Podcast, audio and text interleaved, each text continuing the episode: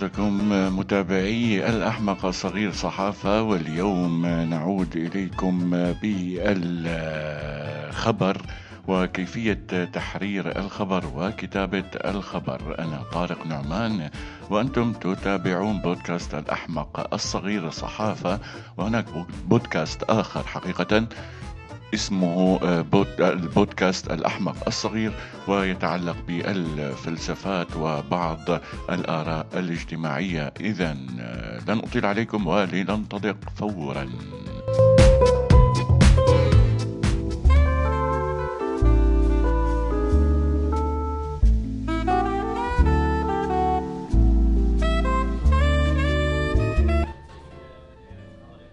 تحدثنا في بودكاستات سابقة عن كيف يمكن الحصول عن الخبر، وكيف يمكن أيضا أن نتعامل مع الخبر ونصنف الخبر. أما الآن فالنقطة الأساسية هي كيف نحرر أو نصيغ الخبر.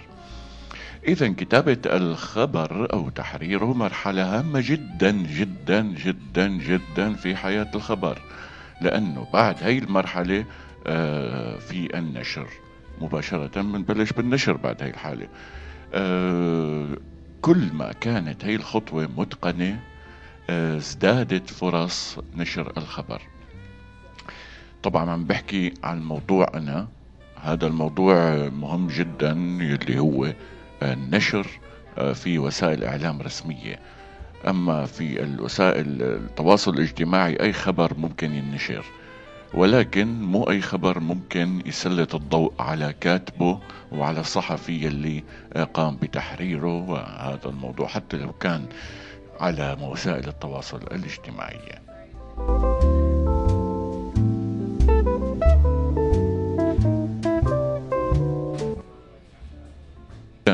إذا أردنا أن يلفت الخبر انتباه القراء المحترفين وأن يحصل على مصداقية كبيرة وعلى نشر أكبر، يجب إتقان تحرير الخبر، ويعني يجب أن يتمرن أو يكون المحرر الصحفي أو المندوب متمكن جدا جدا جدا من فن صياغة الخبر الصحفية. شو يعني صياغة الخبر الصحفية؟ يعني أنك تكون قادر على التعبير عن الواقعة أو الحدث بأقل كلمات وفي نفس الوقت دون إهمال أي عنصر من العناصر. وكلما حقيقة أتقن الصحفي هذا الفن كانت أخباره سهلة وسريعة المراجعة بالنسبة لمدير التحرير أو رئيس التحرير يلي مسؤول عنه. ومثل ما لاحظنا نحن وقت كنا بهاي المناصب وهي المراكز، يعني كتير من الأخبار كانت تتأخر بسبب ضعف إمكانية المندوب التحريرية والمراسل التحريرية واللغة العربية الركيكة بصراحة. فالمتعلم أو الصحفي المبتدئ يجب أنه يتعلم قواعد كتابة الأخبار وأنه يتدرب عليها باستمرار. حاليا ندخل بالجد بقى. تنقسم الأخبار من الناحية التحريرية إلى نوعين: خبر بسيط وهو خبر يصف واقعة واحدة يعني، وخبر مركب وهو خبر يصف عدة وقائع ويربط بيناتها. كخبر بسيط يعني مثلا تبدأ اليوم أو تحت عنوان مباحثات جديدة حول الأزمة أو الثورة أو الحرب في سوريا، فمنقول نحن تبدأ اليوم جولة مباحثات جديدة بين عناصر الثورة السورية والدول التي تدعم هذه الثورة في سويسرا لوزان أو سويسرا جنيف. ويعني ستعلن نتائج هذه المباحثات فيما يتوقع أنها ستعلن يوم الخميس القادم بعد إجراءات كاملة لما يمكن طرحه على طاولة المباحثات. ويعني بدأت أعمال التقييم الإعلامي وبدأت أعمال تجهيزات القاعات منذ يوم أمس. انتهى الخبر. إذن هذا خبر تناول واقعة واحدة ستحدث في يوم معين أو حدثت في الماضي أو تحدث الآن. أما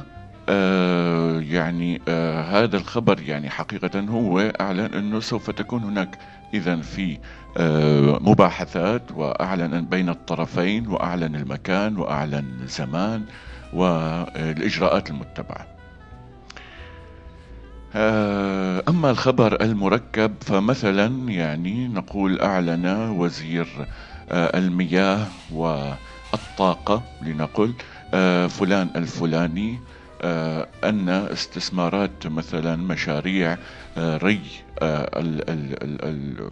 الحقول أو ري المزارع البائرة أو الجافة بلغ خلال العام الحالي نحو 10 مليار جنيه أو دولار أو ما هي العملة، وأن المستهدف أن يصل إجمالي خلال عام 2022 إلى نحو 40 مليار. وأعلن أيضا بأن إجمالي الاستثمارات التي خصصت حتى الآن لمشاريع السماد ومشاريع الزراعة بلغت 14 مليار دولار مثلا، ونكمل حسب الصياغات الموجودة لدينا. إذن هناك في هذا الخبر خبران، خبر حول المياه وري الأراضي الجافة البائرة، والخبر الآخر هو الزراعة أو الأسمدة، ويتم إكمال هذا الخبر. إذن هناك خبر ذو صيغة أو ذو بنية بسيطة وخبر ذو بنية مركبة. هذان النوعان ينقسمان إلى ثلاثة أشكال فنية من حيث البناء. أولا الخبر القائم على سرد الأحداث، وفيه يتعرف القارئ على صورة كاملة متكاملة للحدث كما وقع بالفعل من خلال سرد وقائع الحدث.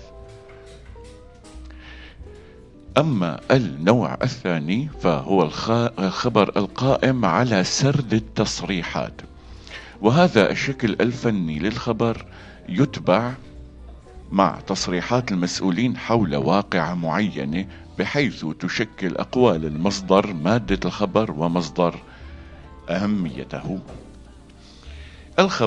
ثالثا الخبر القائم على سرد المعلومات، في هذا الشكل الفني للخبر بيكون التركيز على البيانات والمعلومات أكثر من التركيز على وقائع الخبر. إذن نبدأ بالخبر القائم على سرد الأحداث.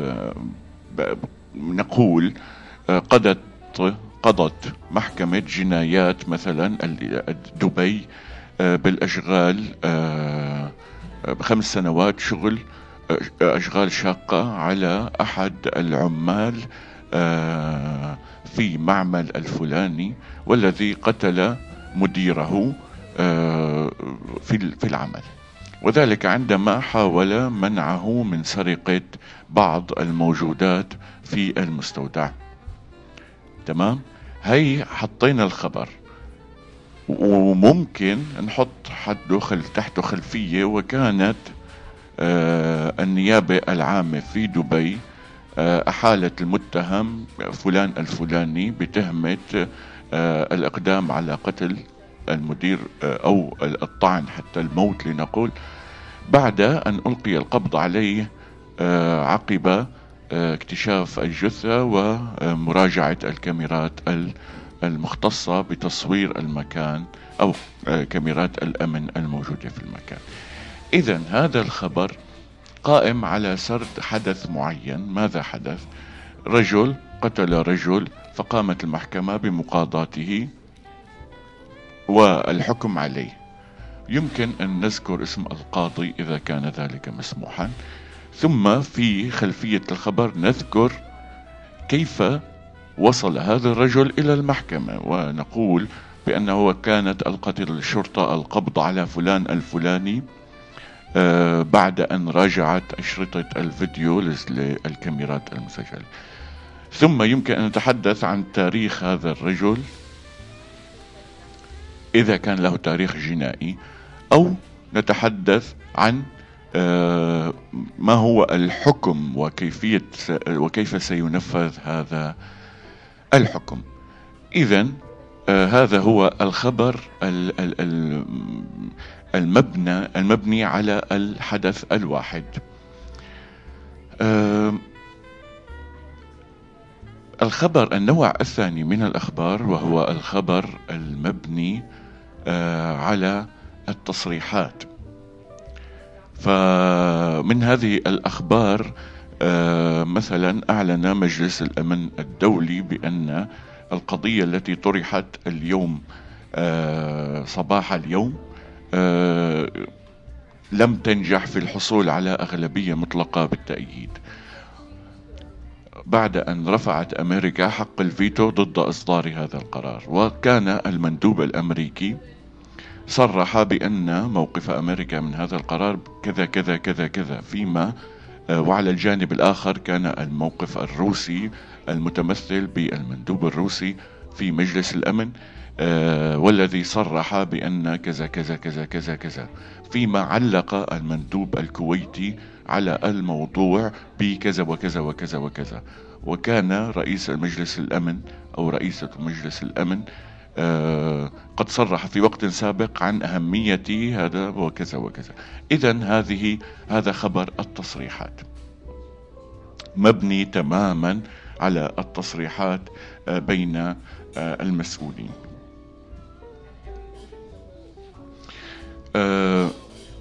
ويمكن أن يكون تصريح لمسؤول واحد، يعني نقول أعلن نقيب العمال في ولاية كذا في أمريكا عن إيقاف الإضراب الذي بدأ منذ 3 أيام، وفي تصريح رسمي قال كذا، ونذكر هذا التصريح كاملا. أما الخبر القائم على سرد المعلومات مثلا والبيانات، فهذه الأخبار تتعلق دائما بمواضيع استراتيجية أو طبية. يعني يمكن أن نقول بأن أعلن الوزير التموين والتجارة في دولة كذا بأن المخزون الاستراتيجي من القطن يكفي احتياجات هذه الدولة حتى 3 أشهر أو حتى غاية 3 أشهر قادمة، مضيفا أن الحكومة والوزارة يعملان معا على توفير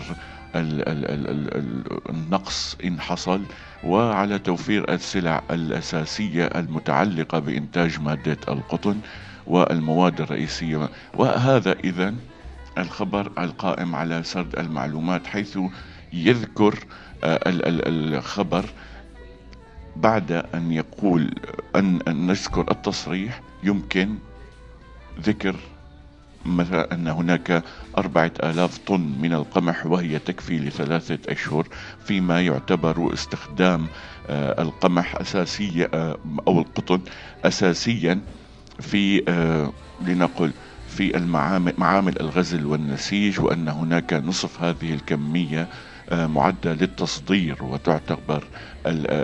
ويعتبر القطن هو المحصول الاستراتيجي في هذه الدولة، حيث يغطي احتياجات 60% من الناس، ويغطي صادرات 60% من كذا، ويغطي صناعيا والمنشآت الصناعية بقدر كذا للمصانع.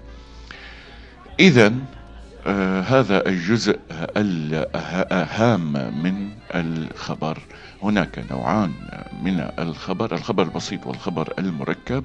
الخبر البسيط يصف واقع واحدة، والمركب يصف عدة وقائع، عدة أحداث.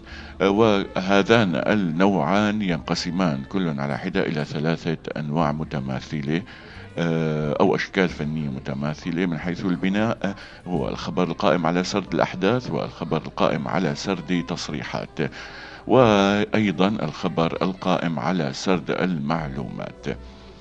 إذن يا أصدقائي الأعزاء حاليا نتوقف هنا لنقول في البودكاست القادم ونتحدث عن القوالب الفنية لكتابة الخبر. أنا طارق نعمان وأحب أن أشكركم جميعا على متابعتكم. كونوا على تأهب للبودكاست القادم.